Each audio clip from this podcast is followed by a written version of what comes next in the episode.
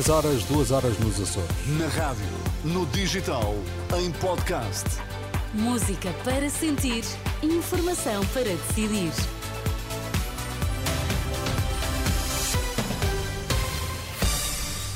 Notícias na Renascença destaques a esta hora.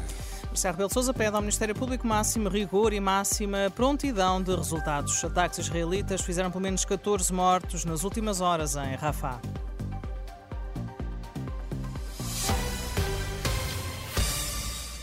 O Presidente da República exige rigor, rapidez e eficácia ao Ministério Público. Numa mensagem enviada ao Congresso do Ministério Público, Marcelo Rebelo Sousa alerta também para os perigos de judicialização da política e politização da justiça. Em plena campanha eleitoral e depois de Procuradora-Geral da República, Lucília Gago, ter dito que recusa um novo mandato, o chefe de Estado pede que não desperdicem a oportunidade para refletir acerca dos novos desafios.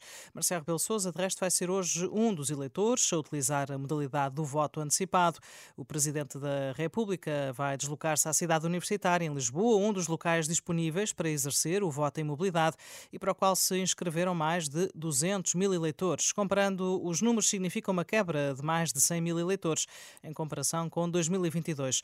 As 366 assembleias de voto abrem portas às 8 da manhã. Em plena campanha, rumo às eleições de 10 de março, Pedro Nuno Santos pediu aos indecisos que confiem nele e no PS, nas legislativas, o líder socialista discursou na última noite num comício no pavilhão Rosa Mota, no Porto, onde António Costa participou pela primeira vez numa ação de campanha. Em vez de nos deixarem chegar a 2026 para sermos avaliados, em vez de nos deixarem o jogo chegar aos 90 minutos, interromperam o jogo aos 40, mas há uma diferença. É que mesmo aos 40 minutos nós vamos ganhar estas eleições. Primeiro-Ministro demissionário considerou que a AD está impreparada para ganhar e disse que não é a altura de arriscar com experiências. A AD dedicou o final da tarde aos jovens no encontro no Mercado Municipal de Famalicão.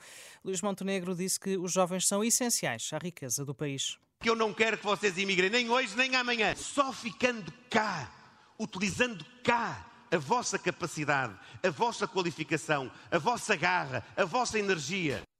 Palavras de Luís Montenegro num encontro que juntou os líderes do PSD e do CDS e também os presidentes da JSD e da JP, a Juventude Popular. Também na cidade do Porto, Mariana Mortágua respondeu a António Costa, que esteve no Comício Socialista, no Pavilhão Rosa Mota, para lembrar que é tempo de soluções e não de justificações.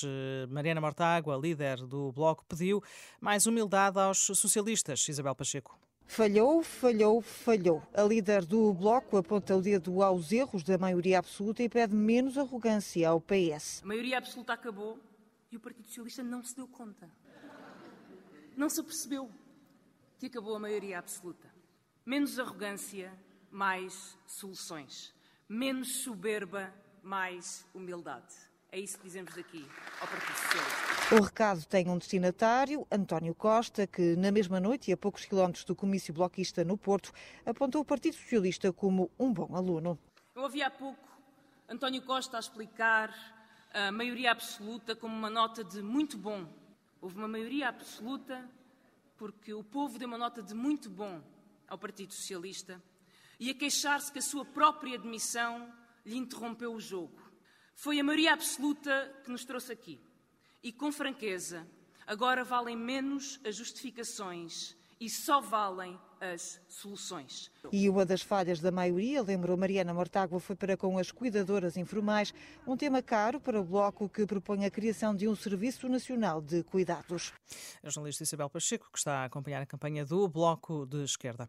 Pelo menos 14 palestinianos, incluindo seis crianças, foram mortos no ataque das Forças de Defesa de Israel nas últimas horas, no sul da faixa de Gaza, de acordo com a estação de televisão Al Jazeera.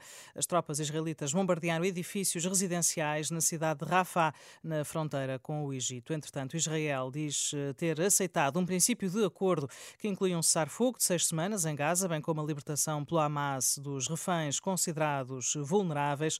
Ainda não é conhecida a resposta por parte do movimento islamita. Para este domingo estão previstas negociações no Cairo.